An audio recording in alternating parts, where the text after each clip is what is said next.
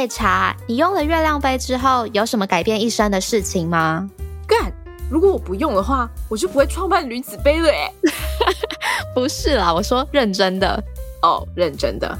嗯，就是我的生活不会一直被月经打断吧？像之前如果用卫生棉、卫生棉条，就是大概每三四个小时就要很紧张的去换一次，超麻烦的啊！我现在用月亮杯，早上放进去，晚上拿出来。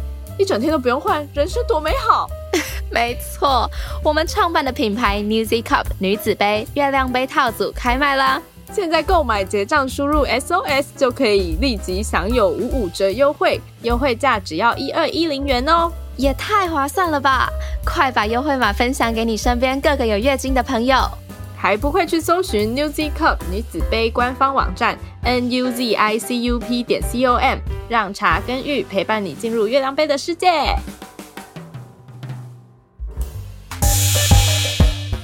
你说哦，昨晚在床上的时候啊，你小声一点啦！不管啦，我要 shout out sex。欢迎来到 shout out sex。这里是个你可以肆无忌惮讨论性事的地方。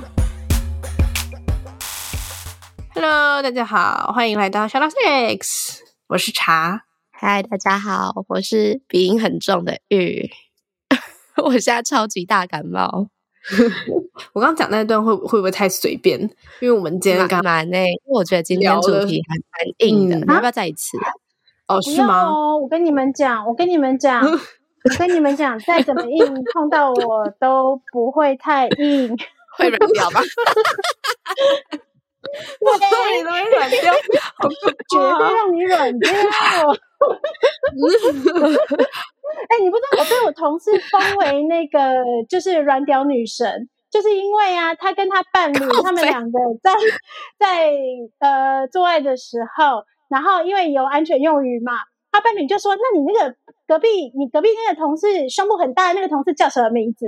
然后他就说：“皇帝啊。”然后结果他安全用语就变皇帝。然后他就说：“我同事就说真的，一讲到皇帝我就软掉。”哇哦，你这样这样是开心吗？如果我被拿来当成安全用语，是一件开心的事吗？超开心的，我超得意的，然后我还放在我的 Facebook 上面说：“大家好，我是安全女神。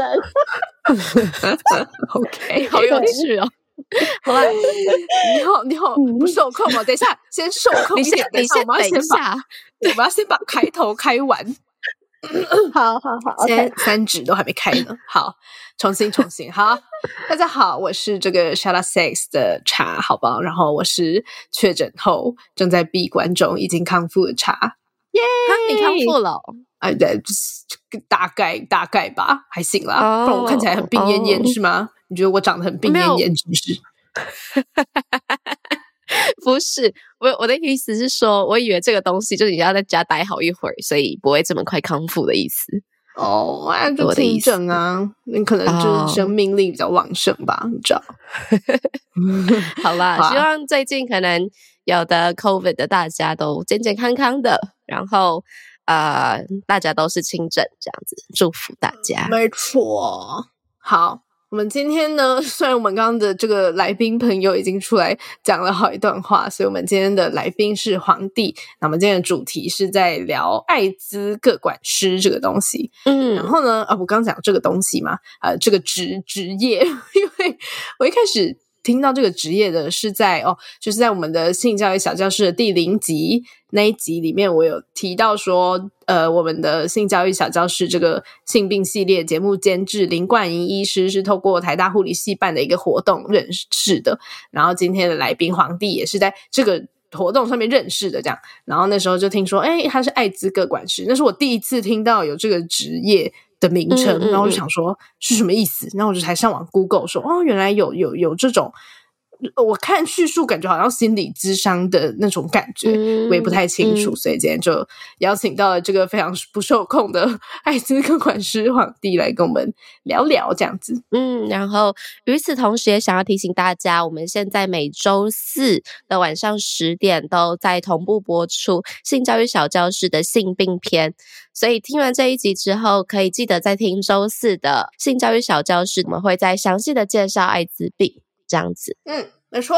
那我们就正式的欢迎我们今天的来宾皇帝。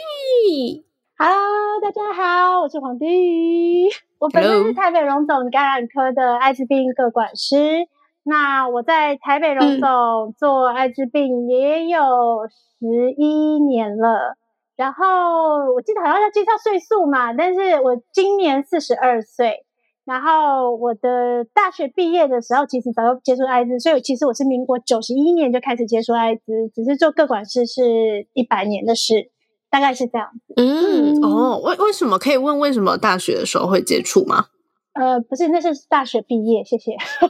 哦，好，不好意思，大学毕业。拍摄哦？那个姐就是有点老。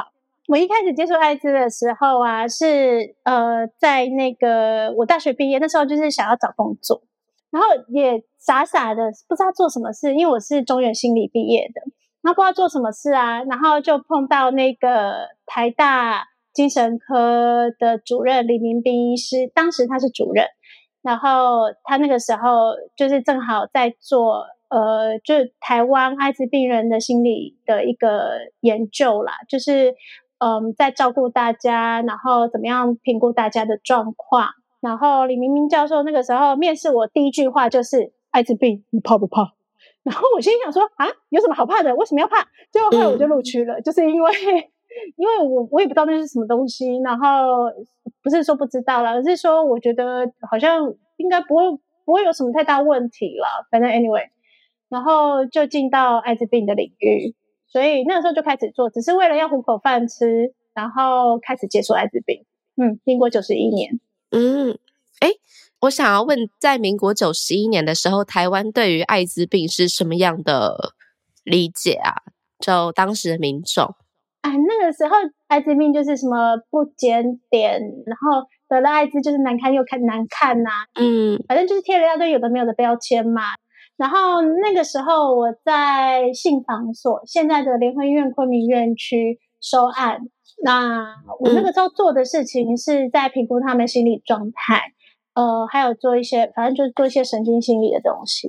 然后那个时候，嗯全台只有三千多人，艾滋病病人只有三千多人，所以我其实是蛮早期接触的。嗯、现在台湾的感染者其实大概有四万多人。哦，真的哦，对，嗯、你们知道我有多早期了吗？我应该是比一些学姐晚一点点，但是至少我应该 应该应该很早期了。然后呃，那时候我们的感染者，事实上他们很辛苦。我记得那个时候我有碰到有比较夸张的，就是他们是从花莲一群感染者，就是因为大家在信访所那时候看艾滋病的医院不多。然后信访所是其中一个据点，嗯、而且是很大的据点，所以当时他们就是包车，特别从花莲开到信访所，然后就一车的人来看。对，在那种年代，嗯、然后那种年代也是医生不敢告诉你得艾滋的年代，所以就是在偏乡地方就会有遇到，就是明明知道他是艾滋，但是没有跟他讲。嗯，那那那怎么治疗？不是他根本不知道他生病，他先生因为他先生是血友病，然后后来感染给太太。哎，我不知道这段能不能讲哦，但是 anyway 就这样。然后、哦 OK，然后但是 但是那个时候，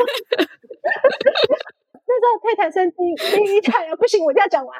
那时候太太生第一胎的时候，其实他们的医生就知道了，然后结果太太还连生两胎。一直到第三胎，他们只有暗示性的说：“我觉得你不用再生，你不要再生了。”然后太太还心里想说：“天哪，生不生干你屁事啊！”结 果后来，后来到第三胎的时候，他们才跟他讲说，他其实有艾滋病。嗯，所以太太非常愤怒，太太那个时候就有特别这样讲。哦，对，哎，那艾滋各管师的工作内容到底是什么？哦，很多人都会在问说，各管师的工作到底是什么？我讲官方版本。嗯、官方版本呢，嗯嗯嗯就是我们要管理病人，因为各管师嘛，然后要做管理，就是最主要是我们要、嗯、呃，我们是希望这个疾病的病人能够得到一些照顾。那这些照顾是他们知道他们呃要怎么样好好吃药，药物副作用，那他们遇到什么样的问题，他们可以怎么样解决，怎么样应付他们生理上疾病的问题，嗯盯他们回诊，然后盯他们服药的所谓的顺从性，那这个是管理这一块。那你要听我私底下的版本呢？我私底下的版本叫做我们就是你叫小秘书做你的所有哒哒哒哒的事情，因为其实艾滋各管师不只只有生理上的问题，绝大多数都是心理上的问题。原因是因为这个疾病，毕竟你得到艾滋病，你不可能一直跟人家讲说啊，我好可怜哦，我得到艾滋。然后呢，你妈也不可能告诉别人说，哎呦，我儿子得到艾滋怎么办？所以，嗯我们其事实上，我们是呃病人唯一能够讲的那一个人，因为嗯他们有一些状况，可能跟他们 HIV 有关，他们今天担心说，呃，我今天去工作，我会不会被我主管知道我得 HIV？我另一半会不会因为我得 HIV 离开我，或是他不跟我交往？这些其实都是我们嗯病人担心的事。再来，我刚刚有提到家人，有些人家里人知道，我有碰过，就是妈妈就有跟我讲啊，说你是唯一能够让我倾吐心声的人，原因是他不可能告诉人家说他儿子得艾滋了，他该怎么办？然后他儿子又把他气个要死，他总不能这样讲吧？不可能嗯跟儿子讲说说他很难过，他很担心，因为我曾经我有一个妈妈还在那边，他儿子都已经三十岁的人，那个妈妈还隔了大概两三年之后跑来跟我讲说，我真的很想带我儿子烧炭自杀。然后我心里想说，妈妈都什么年代了，你儿子也很大了，为什么还要烧炭自杀？对对，然后再来伴侣，就是呃，因为其实我们感染者他会有很多状况，然后有的时候我们都觉得我们只要把他身边的人顾好，我们就可以顾好我的感染者。所以事实上，我们艾滋各管师包山包海，是除了感染者之外，他身边的人我们都会照顾到。嗯，大概是这样。所以所有人都可以来找你谈心的意思吗？谈心，嗯，应该是说一开始我们一定是从疾病出发，然后再来往心里走。那比较特别的是，我是台湾第一个心理背景的个管师，因为哦当时我的前老板王永卫医师，他是一个人文关怀的医师，所以王医嗯师嗯在他那个时候，就是他 include 我进来的那个期间，刚刚好碰到他病人 suicide，就是他病人自杀。然后王医师就哦希望找一个有心理背景，就是能够能够跟他们聊聊，那也不是心理治疗，因为我也不算师，就是能够跟他们聊聊，然后又不怕艾滋的人。然后呢，重点是我是有心理背景，我不怕艾滋是一回事，而且我中间因为我离开 HIV，就是我九一年做研究助理这样子 care 艾滋病，然后呃，我九三年就转到联合医院中德院去做自杀，我做自杀做了七年，所以刚刚好就是我一直要的人，我怕艾滋，嗯然后又有自杀背景，又刚好心理背景，所以就完全 match，嗯就让我、就是 include 我进去了。所以其实我的走向就是，反正他们想要跟我聊聊，就是跟我聊聊这样子，嘿，嗯嗯因为我会处理到这些人，嗯。嗯，我有一个问题，所以艾滋各管师是他出现在医院的什么地方？我的意思是说，因为我们很直观的知道，哎，我进去可以找到医生，找到护士，那他们要怎么接触到这个艾滋各管师呢？呃，各管师基本上每家医院不一样，那医院的配置啊，会在像我是在感染科，可是有些医院会是在感管室、感染管制室，因为有嗯些医院他们不、呃，就是因为 HIV 它是一个传染性疾病，所以他们有时候会配置在感管室里面，希望感管师做这件事。对，大概嗯这两个单位。了解，我有问题，因为嗯为什么只有嗯艾滋病有个管师吗？还是像癌症之类的，就是比较容易影响人的心理状态的这些疾病，其他疾病好像没有这个职业？是谁树立这个职位的？呃，应该是这么讲，癌症也有癌症个管师哦，肝炎也有肝炎个管师哦。TB、哦呃，那叫什么 TB？、哦肺结核，肺结核也有肺结核的管师。其实，呃，糖尿病也有胃教师。那哦，肾脏也有。所以其实有一些长期性的疾病都会有它的各管师或者是卫教师的存在，只是 HIV 比较不一样，因为其他的疾病都是只有处理其他疾病的事，例如说糖尿病各管师就是处理糖尿病的事，但是 HIV 各管师如果今天我的病人得到肝炎，我的病人得到肺结核，都是我们艾滋各管师的事，就是我们是比较偏个人式服务。这一块，嗯嗯嗯，懂了。你同时此时此刻手上会有几个你需要照顾的病人啊？你这个问题问的很好哎，我可以给你那个疾管署官方版本跟我的私底下版本，我版本都不一样，因为官方官方版本是呃，我印象中大概一百五到两百配置一个个管师，嗯，但是。我要给你们我的私底下版本，因为 我在台北荣总是最久的个管师，所以其实我认识了很多的个案，尤其是我们台北荣总是共管，不是分开管，所以我们肥荣大概有一千一千一左右的病人，就是一千上下的病人，我大概有七到八百。天哪！对。哎，这样过年过节光传个圣诞快乐就要传很多人呢，所以我不传啊，都是人家传给我啊，我要传圣诞快乐，你让我死吗？好好多，哦就这个工作量很惊人呢。嗯嗯，没有，因为其实真的会找你的人不多，真的不多，因为除了。刚感染是真的很需要个管师，可是后面变成长期问题的时候，除非你有一些状况，因为因为像找我的个案一定是心理状况，然后最近是有性问题，都会来找我。但是其他稳定个案，他们基本上不太会找你，顶多来门诊的时候见见面，跟他们打招呼。嗯，所以其实我自己觉得还好啦，我不知道其他人觉得怎么样。不好意思，我都只能用我个人来讲，可是你们就是访到一个。很变态的个管师，所以这个个管师就告诉你说：“哦，我觉得还好啊。”这其他个管师心里想说：“没有，我压力超大。”其他个管师会不会检举你啊？所以对我来讲是真的还好啦。然后，而且其实我喜欢跟个案相处，因为就是我觉得透过相处的过程里面，其实我得到了很多很多我自己个人的改变，而且我也觉得，哎，其实这个疾病我们看，因为。刚刚你们在一开始，就是我们在正式录之前，在讲说，呃，我们要正式开始。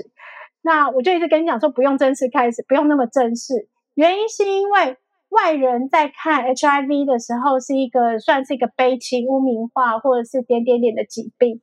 但是其实我们真的在做的时候，当然污名化也有啊，就是他妈的污名化。但是我觉得并没有这么的悲情，这也是我。后来会回来做各管事的理由，因为嗯，我那时候九十一年啊，我在信访所的时候，那时候真的对艾滋懵懵懂懂，什么都不知道，而且那个时候病人很辛苦，那个时候呃，药物也不是这么的先进，然后而且那时候药物超恐怖的哦，那个时候药物有那种石油味，然后喝下去舌头变蓝色的。他们还要做调酒的方式去调那个药物，就是加什么养乐多啊，加什么茶啊，去看那个味道会不会改变。嗯，然后还有跟五十元硬币一样大小的药。然后，我的感染者，呃，我我举一个最最有趣的例子，最有趣嘛。呃，我有一个感染者是那个时候，后来我在台北荣总当个管师的时候碰到的。然后他的另一半因为发病住院。那时候发病住院，我们各管师就要去教这个感染者，就是你怎么样吃药，然后怎么样照顾你的身体，你要注意什么样的事情，然后你今天是吃什么药，要拿药给他看，然后要教他怎么吃，要跟他安排时间，就是安排吃药时间。然后这个时候，他旁边这个就是我的这名感染者，他就是在旁边，然后叉着腰，然后又很不屑，因为这这一个人呐。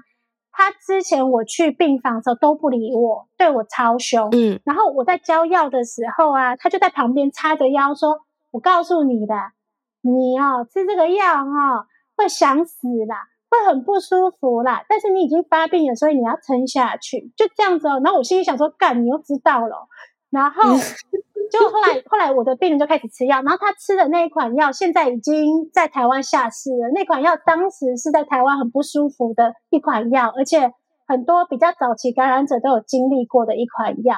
那那款药就是晕晕到爆，然后会过敏，然后会多梦，会就是睡不好觉，在一些比较早期的感染者耳里就是赫赫有名，然后大家都觉得不舒服。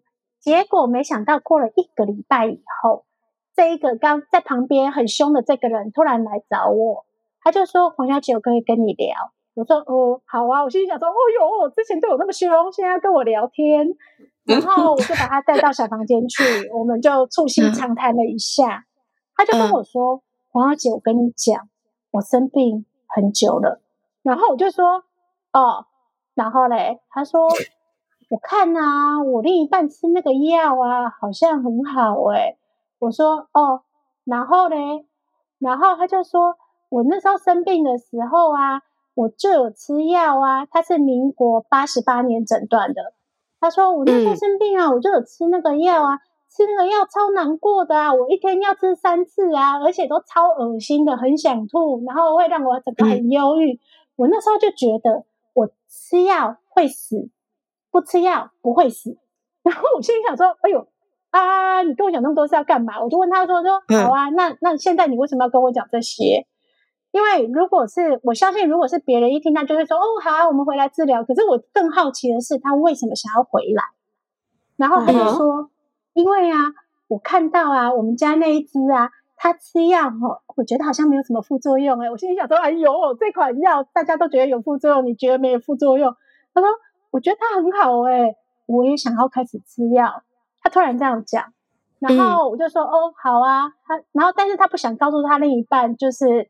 他是感染者这件，就是他很早以前是感染者这件事情，嗯，然后我们就用了一些方法，就是让他让他再回来吃药，然后他再回来吃药的时候，他事实上他的抵抗力已经到达发病的状况，那嗯那个时候就是还好他没倒下去了，因为他就说我那时候就觉得啊发病就是会变瘦，所以啊我一直努力给他吃胖胖，这样就不会生病，那是他的概念。然后他发现他另一半吃药，哎，整个人比较好了，所以他就回来吃药。所以我们可以知道，早期在我那时候九十一年看到就是这样子，而且那个时候是他们生活品质非常差，就是他只要有吃药的话，因为他一天要吃三次，然后每两个小时去拉一次肚子，所以你们可以想见嘛，当时的感染者如果他有吃药，每两个小时拉一次肚子，会影响到他的工作，影响到他的人生。嗯，这个是在我们感染者早期受到的状况，因为他们副作用非常的多，有些人还脂肪移位，看起来像青蛙。这是我老板讲的，不是我讲的。什么什么移位？什么移位？脂肪移位，脂肪移位，脂肪移位看起来像脂肪移位是什么意思啊？脂肪移位就是那个脂肪啊，它你看起来就是整个身体哦，肚子很大，四肢非常细瘦。哦，要不然就是有些人有呃所谓的那个水牛肩，就是脖子后面有一块脂肪，那块消不掉，不是你运动消得掉，那个要靠抽脂才消得掉。那是以前药物的副作用。那其实我们病人一直有这样子的状态，可是这是九十一年的事。然后那个时候我一百年在回到台北荣总的时候，那个时候。当时我老板王永卫医师就说：“我告诉你啦，现在都不一样的啦。”然后我心里在想说：“我九十一年看到的人不是都长那样？就是你知道，感染者不会，我看到的感染者就就是跟我们普罗大众一样，就你在捷运上都碰得到的人。可是我就想说，为什么王大夫会说现在的感染者不一样？后来我真的回去做，就发现，哎，真的不一样，哎。”因为现在药物越来越新，他们生意越来越好。那我们现在我们的感染者也是，呃，就是如果他药物控制的好，基本上你根本也感觉不出来，也看不出来，而且他的平均余命事实上是跟我们没有感染的人是一样的平均余命。所以事实上对我来讲，就是这个疾病已经开始。当时我一百年回来，已经觉得它应该就是呃常态化。就是，呃，应该是跟一般慢性病是一样的状态。只是我觉得最难的那一点是，我们从民国七十几年到现在这一段时间，艾滋病的污名化真的非常严重，所以我们的病人他们最大最大的问题，其实都会是他们心理上的状态，因为。例如说，你原本进这个牙科，你以前在还没诊断之前，你这个进这个牙科都没事，你就是一般进这个牙科。可是，一旦你被诊断，一旦你吃药，我们现在有云端药力，一查到云端药力，发现，但你是感染者，然后牙科就就叫你说，哎，不好意思哦，我觉得你这个啊，我们这边没有这个仪器哦。可是之前他还没有确诊之前都有这个仪器哦。然后呢，他就叫你回原医院看哦，回原医院就是回你治疗的医院去看牙齿哦。所以你知道，我们感染者得到的待遇是这一种的，就是他好像跟别人不一样，但是他觉得他跟别人一样啊，为什么要他接受这种待待遇？所以这是我们感染者目前面临的问题，这是污名化的这一部分。但是你说悲情，其实没有很悲情啊。就我觉得在。呃，面对感染这件事情的时候，是他们人生的重大事件，绝对没有一个人想生病。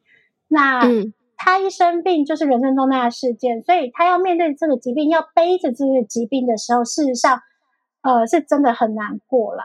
但是后面我觉得，这也是我九十一年看到现在的，就是我一直觉得这个疾病它是在黑暗中有曙光的，这个曙光是。嗯，我那个时候一开始的时候，呃，有接触夫妻，嗯哼，那那个时候我就会发现，呃，感染者伴侣，我们如果是我的话，我当时我还是很懵懂未知的，就是二十岁小妹妹，然后那个时候我真的觉得，如果我老公感染给我，我一定嗯，他擦的擦擦擦擦擦，我 一定是骂脏话骂到底。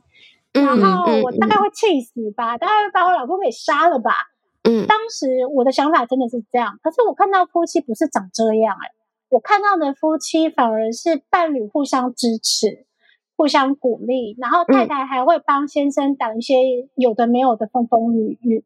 再来，同志伴侣也是一样，就是甚至有一个有一个没有，就是一个是阴性，一个是阳性的伴侣，他们也是互相支持，所以。但是当当然也有吵架的啦，但是这是我看到的东西，因为我觉得我发现到我们觉得不可能的事情，其实人是蛮宽的，有很多的可能性，所以嗯。你就可以看到，我们都在想说，你得到爱滋你就不值得被爱，好像不是这样，真的有人还是会持续的爱你下去。那要说到悲情，可能你也可以说他悲情，要说愉。愉快，我好像不应该说“愉快”这两个字，有点政治不正确。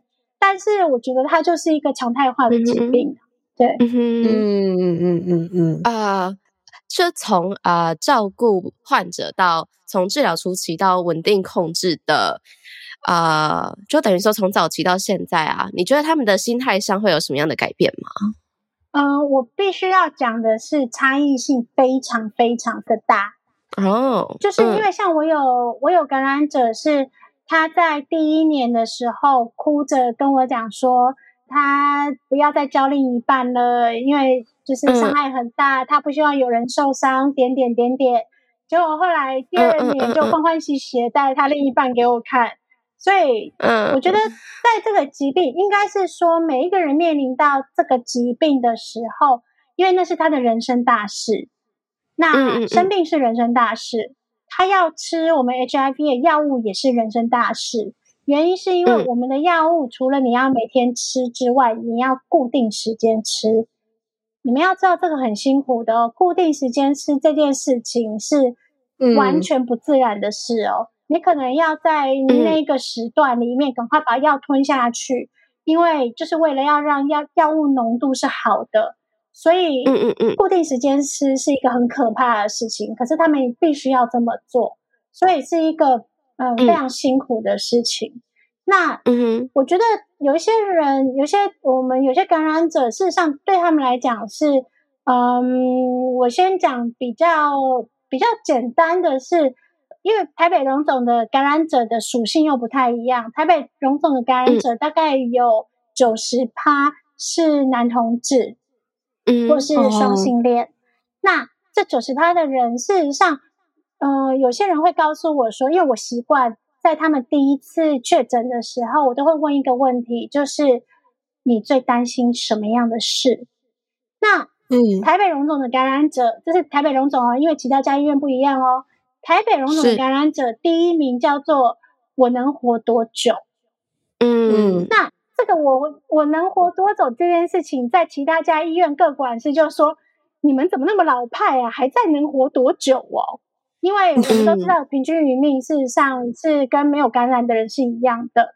但是我问到的，事实上每一个人是用不一样的方式在表达他到底能活多久。例如说，我会不会发病，或者嗯是我能不能替我爸妈送终，或者是我这样子我能够再继续下去吗？这些事实上都是他对于他自己生命的一个表现，因为这是生命的一个很大的一跤，这是人生大事。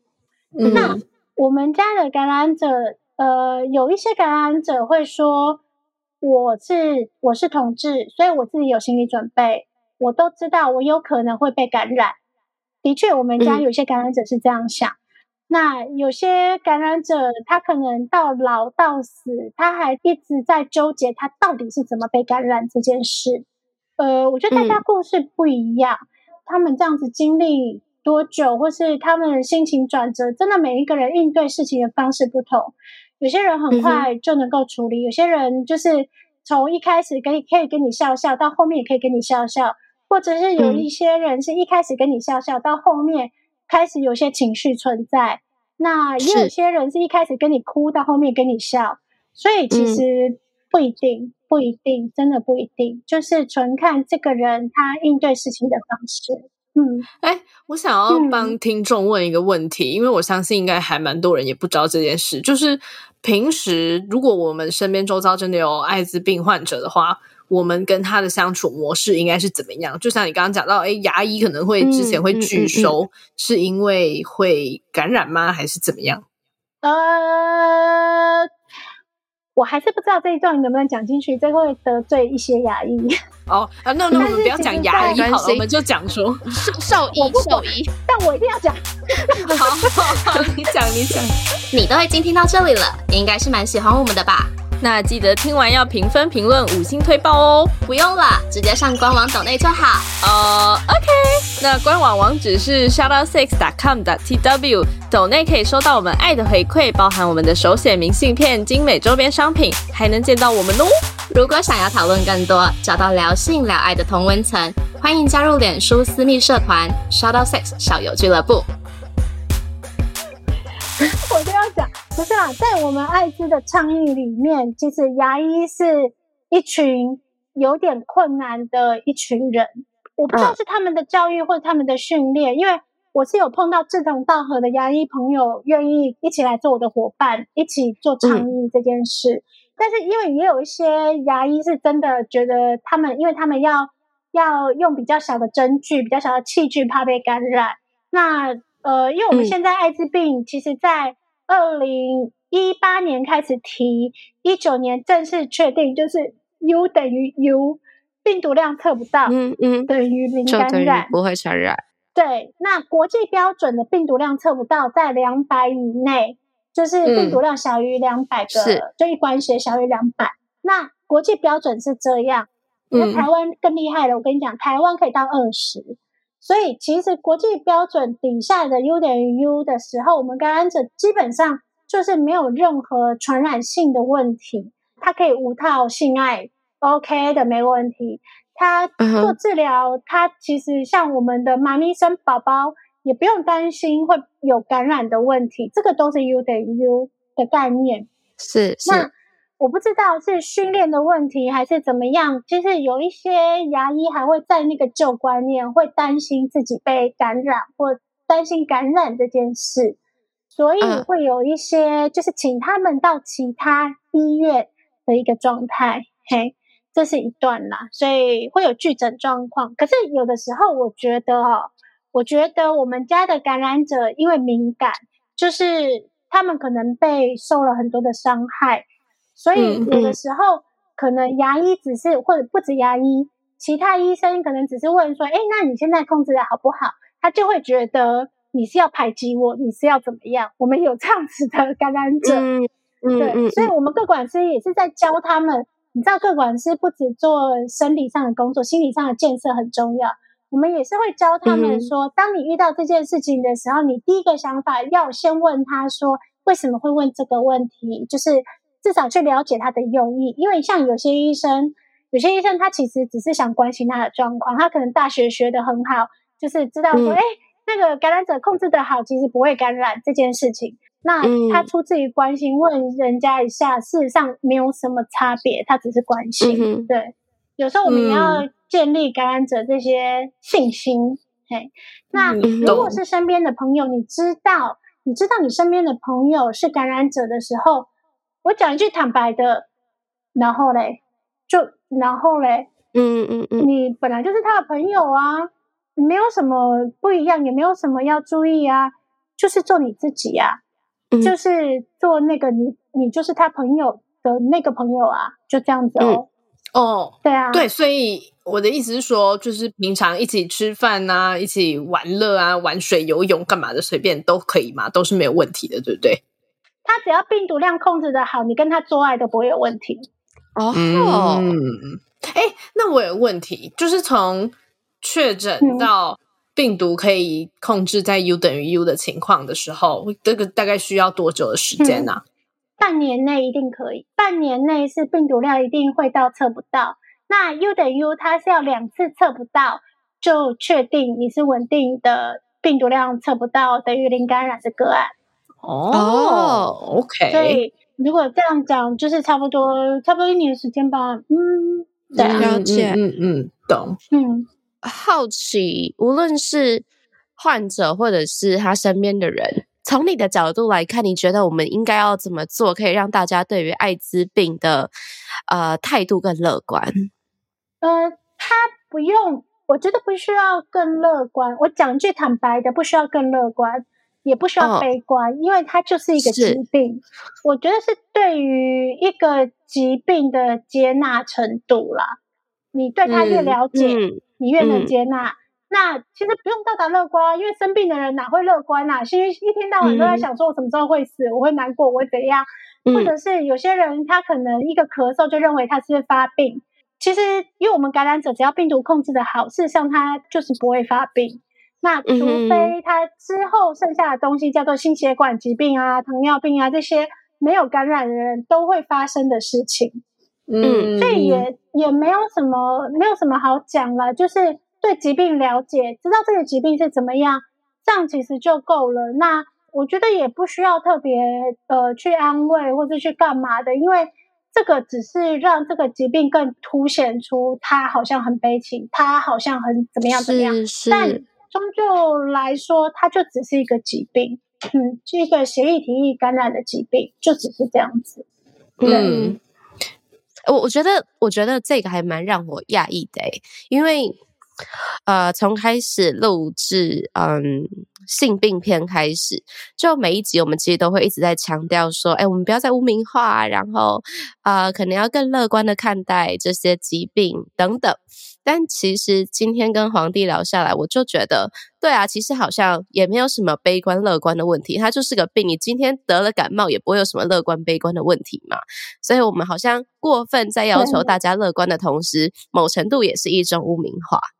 对，没错，没错，没错。而且，其实，嗯，我讲一句实在话，我自己认为，艾滋病个管师的存在也是污名化，因为艾滋病个管师是两面刃。这件事情，我一直跟我的。战友们，还有我的感染者们一直在聊这件事。就是我一直觉得，如果说这个疾病是一个常态化疾病，例如像肝炎、像呃心血管疾病，或者是像糖尿病这样子，其实一个个管师是管几百个 case，因为他们只要负责他身体部分就好，教你怎么吃药，吃完药哦，莫代急啊，你就安呢，嗯，这样就好，或是看他身体哪里有状况，叫他回来看门诊。理论上应该是一个个管师配非常多的病人，而不是现在我们其实我们配的病人就是呃表面上那个一百五十到两百人那个其实较少的，因为一般的个管师事实上他们都是可能配几百个病人，然后因为病人真的有事，就是那一两个。艾滋病个管师为什么要这样子这么个人式的服务的存在？是因为担心病人有需要，担心病人受伤害，担心病人怎么样。可是我都觉得你的这个担心也是在贴标签在人家身上，贴标签在这些病人好像会很苦情，好像会很怎么样怎么样怎么样。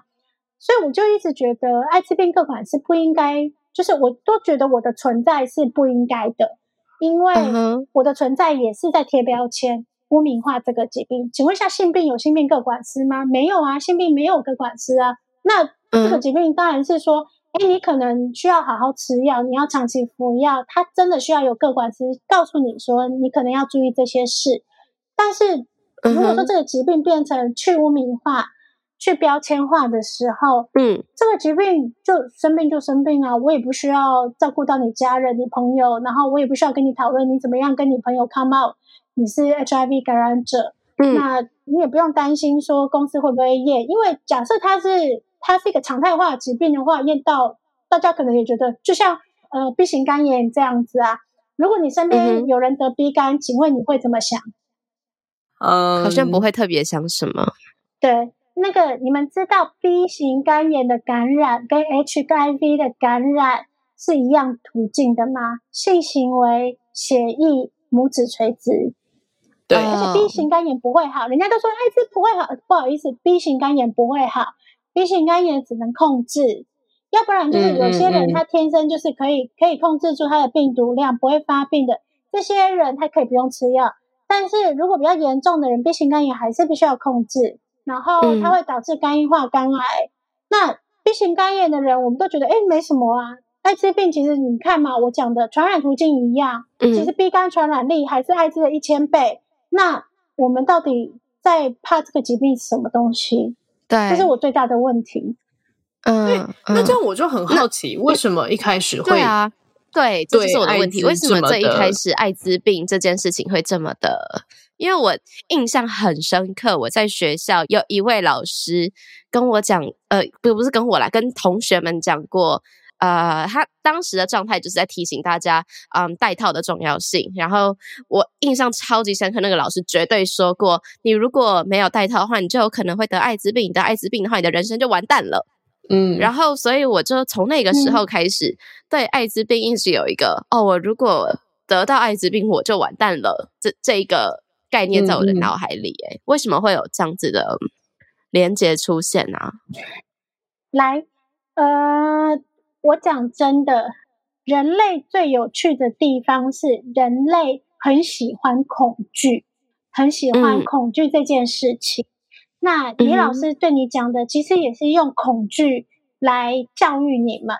那为什么会有恐惧产生？是因为无知，他对这个疾病的无知。当时这个疾病，因为在旧金山那一带造成大量的死亡，当时大家都不知道为什么。所以我们会觉得，当我们发现这个病毒，就觉得干好可怕哦哦，这个会造成，因为它会造成免疫力低下，会死亡。然后这个疾病又在同志身上比较多，污名化就来，然后就告诉你说，你性行为如果没有注意的话，你你就会得到艾滋病，然后你就会死。嗯，所以这个是我们拿这段疾病在刚开始，那因为得到肝炎，像你得到 B 型肝炎，得到 B 型肝炎，一直到你的猛暴性肝炎出来。你可能是因为太累，你才会有慢性肝炎，然后或者是你可能呃，你到肝硬化、肝癌至少二三十年的时间，那个时候你都不会把它连在那个 B 型肝炎身上。但是 HIV 就是当它可能感染到它发病以前是差不多十年的时间，那这个时候其实蛮短的，然后又出现在特定族群的时候，我们就会觉得干这一定是同志得到的疾病。或这里是怎么样？那个静脉药引者得到了疾病，然后就开始一些威胁、一些人身攻击，使人难堪难看。因为当时会有很多刺激性感染，那刺激性感染的时候，事实上的确是不好看的，就是像呃一些癌症的状况，一些皮肤的癌症，或是他这个喘到不行，或者是他头痛痛到不行。这些刺激性感染真的会造成这些状况，当然是很容易拿来威胁别人、恐吓别人的时候，嗯，所以这个疾病才变成可怕的疾病，嗯。嗯，那后来为什么社会对于艾滋病的观感会改善？有吗？应该有吧？你觉得有改善吗？你觉得有改善吗？我我觉得我觉得有哎、我觉得有哎、嗯因为我觉得嗯，很久以前的艾滋病就有点像伏地魔嘛，就是你不能讲出他的名字的感觉。但是现在大家确实是可以像我们一样坐在这里大讲艾滋病的，就。我我觉得是有一些人，或者是有一群人很努力的在推动这件事情，然后再让它常态化的，所以我觉得有。是是，呃，我很高兴你们会告诉我说，哎，觉得好像有改善，或是好像有一些不一样，好像是可以说出口的。我非常高兴，这代表说我们教育有慢慢的成功，我们有慢慢的推行。其实嗯这个就是真的需要靠时间、靠教育，然后靠我那一群战友们一直在倡议，一直在告诉大家说，这个疾病其实就是常态化的疾病。嗯这个是我很高兴的一件事情。但我可以跟你们讲，就是我还有觉得很鸡掰的事情嘛，嗯嗯嗯嗯，请说，请说。就是其实我们在做 我们在做艾滋工作里面，我们觉得我一直觉得社会大众不了解艾滋，那是我的错，因为是我没有把大家教好，所以大家才不懂艾滋。可是如果是医疗人员不懂艾滋的话，我就会觉得是他妈的歧视污名化的最根源。因为医疗人员，他们嗯应该都是被训练很好的人，那他们应该这些常识知识都是要非常丰富的人。可是如果嗯他们有任何歧视或污名的状况的时候，我都觉得这个是最大，这是歧视的本身，它就是一个单纯的歧视。对，这是我我觉得比较在这个路途上比较辛苦，而且也比较嗯需要再继续努力的地方。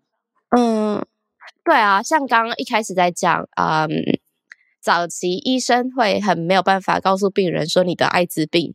这一个事实，就证明了我们从这么久以前到现在，整个环境是有在变好的嘛。因为现在医生应该不太会无法告诉病人说，哎，你得艾滋病了这样子，所以整体来说是有变好的。该没有没有没有，应该是说了，现在医生要还是要告诉病人，这是被逼的、啊，因为因为现在我们有通报机制，啊我没有通报第一次，只要确诊，你就是要跟他讲说你会被通报，然后要后面有叭叭叭叭开始治疗，开始怎么样，速度都很快，嗯要不然就是我们各管是要把他叫回来，开始做治疗。现在嗯。大家比较不敢了啦，因为以前在那种威权时代是真的医生是威权，然后现在是你这样子一定会被告啦，那个完全违反意识法。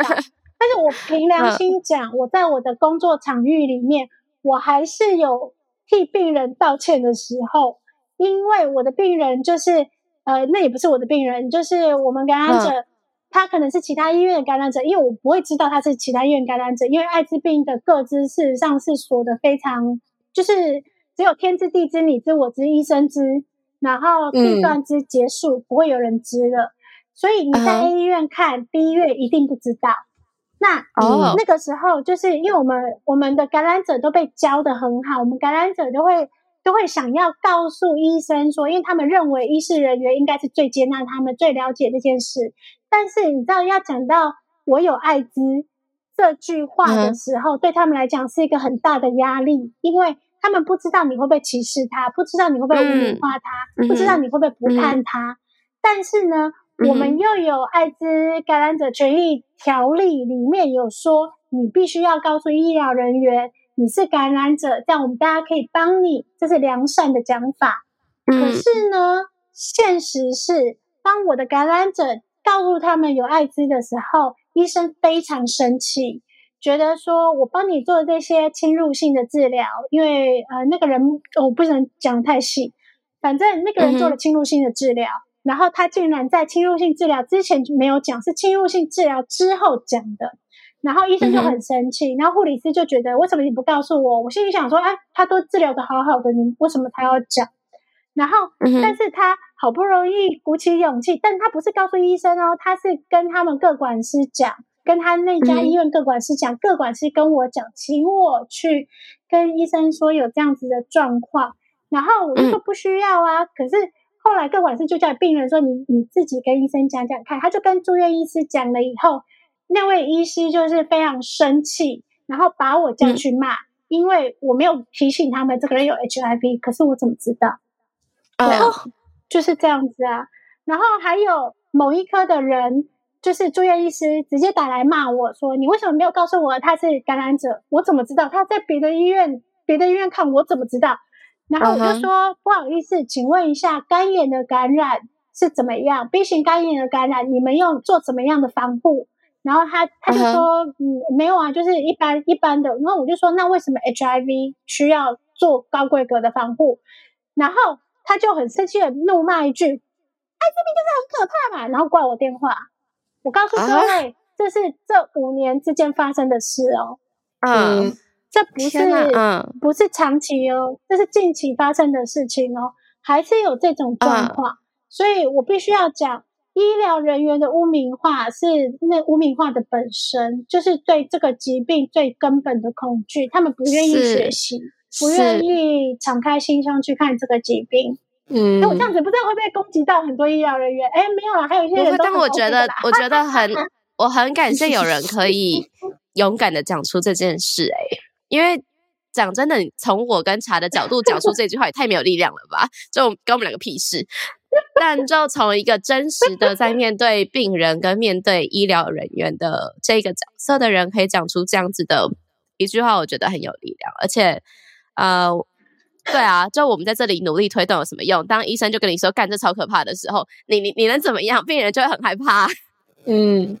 我觉得，我觉得这个很像，对啊，就是跟其实跟其他的性教育内容都很像啊，就是时不时会在像什么 D car 啊、PTT 上面看到说，哎，那可能女生去看妇产科，然后妇产科医师不小心跟她说，哎，你阴唇很黑之类的，然后她就突然觉得，看医生说我阴唇很黑，是不是有问题，或者是就是诸如此类的都有啊，所以我觉得皇帝讲的这个真的是。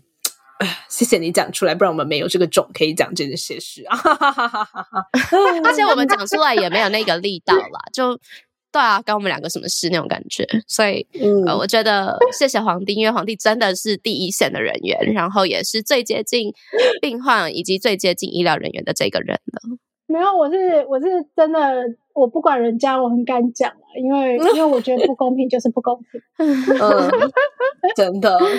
对，但我觉得其实无论是性病，无论是艾滋，在做 prevention 这件事，在做预防这件事情的时候，事实上最前端永远都是教育，永远都是教育。所以我觉得两位主任做的不错啊，你们一直在推广这些东西，你们一直在教大家正确的性观念，然后正确的性病长什么样子，我觉得这是很好的一件事。嗯，耶，谢谢。好，那在节目的尾声，我们也会邀请来宾用三个词来形容 “shout out sex” 或者是形容性。啊，这边就让皇帝自由发挥喽。让让我自由发挥吗？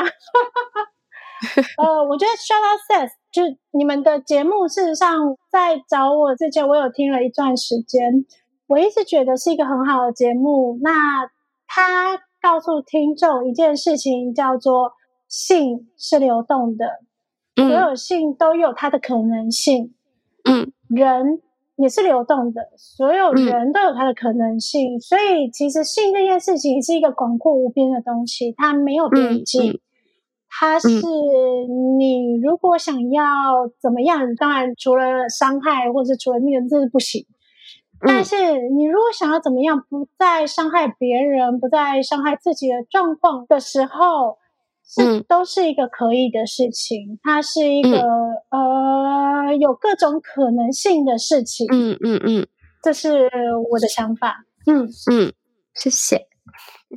今天很谢谢你可以到我们节目上来玩，希望你玩的开心。啊，我我觉得就很像刚刚中间我有一边提到的，就我觉得我我没有很肯定我们现在在做的这件事情。到底是不是在正常化这样子的一个疾病？但是我相信有越来越多的人开始可以把它当成一个话题在聊的时候，绝对是对的事情。所以很开心，我们有你，然后你也愿意上我们的节目，然后啊，一起让这样子的疾病可以更常态化。希望在不久的，至少在我们有生之年，好了啊，大家说，哎，我我得艾滋病，好像就跟我的 COVID 不是一个相差太远的事，这样子。嗯哼，嗯，谢谢谢谢。好，我我题外话，你说，我题外话。呃，我那时候在跟我的个案道别的时候，事实上我有个公版跟一个私底下的话，道别了至少七八百人。嗯，但是比较深刻的个案，我都会写一段话，那段话他们都会给我一个 feedback。那其中有个个案，我就跟他讲说，我祝你就是约炮不打瞌睡，然后早日找到一个可以 可以好好照顾你的人。然后他就回我一句，他说。例如，如果我有一天有约到一个对艾滋病不歧视，然后觉得艾滋病很 OK，愿意跟我交往的人的话，那我就知道你的那个性解放工作的成效到底怎么样。嗯 嗯，对，这是我个人跟我说的话。嗯嗯，很可爱，可爱。希望他可以找到这个你你你的性解放的这叫什么成效的受惠者。嗯，对象，没错，对对对，OK，好啊，今天非常谢谢皇帝来跟我们玩，你真的是非常的不受控，但是会我觉得很好，跟这个主题实在是搭不太起来，但是又非常的搭，这样，好，那我们今天就先到这里，谢谢皇帝，我们就下礼拜见啦，大家拜拜，拜拜。如果喜欢我们的频道的话，别忘了订阅 Shout Out Sex Podcast。以及追踪官方 Instagram shout that out that sucks。如果你对于本集内容有其他想法的话，快留言告诉我们哦，让我们再为你开一集。就这样，刷，刷你的下集预告，哦，好酷哦！所以你只对阴道，就是只有阴道才会让你觉得需要去维护它的整个干净性。我觉得应该这真的跟家庭教育有关。比方说，就是从小到大，比如说我妈妈跟我姑姑女性长辈，他们只会教导我要把腿闭紧，不会教导我要把嘴巴闭紧。OK，我就觉得这其实有差。这应该说，在我心中的那种防线瓦解的感觉的那种破坏力是有差的。嗯嗯哦嗯，我小时候我妈也会叫我把嘴。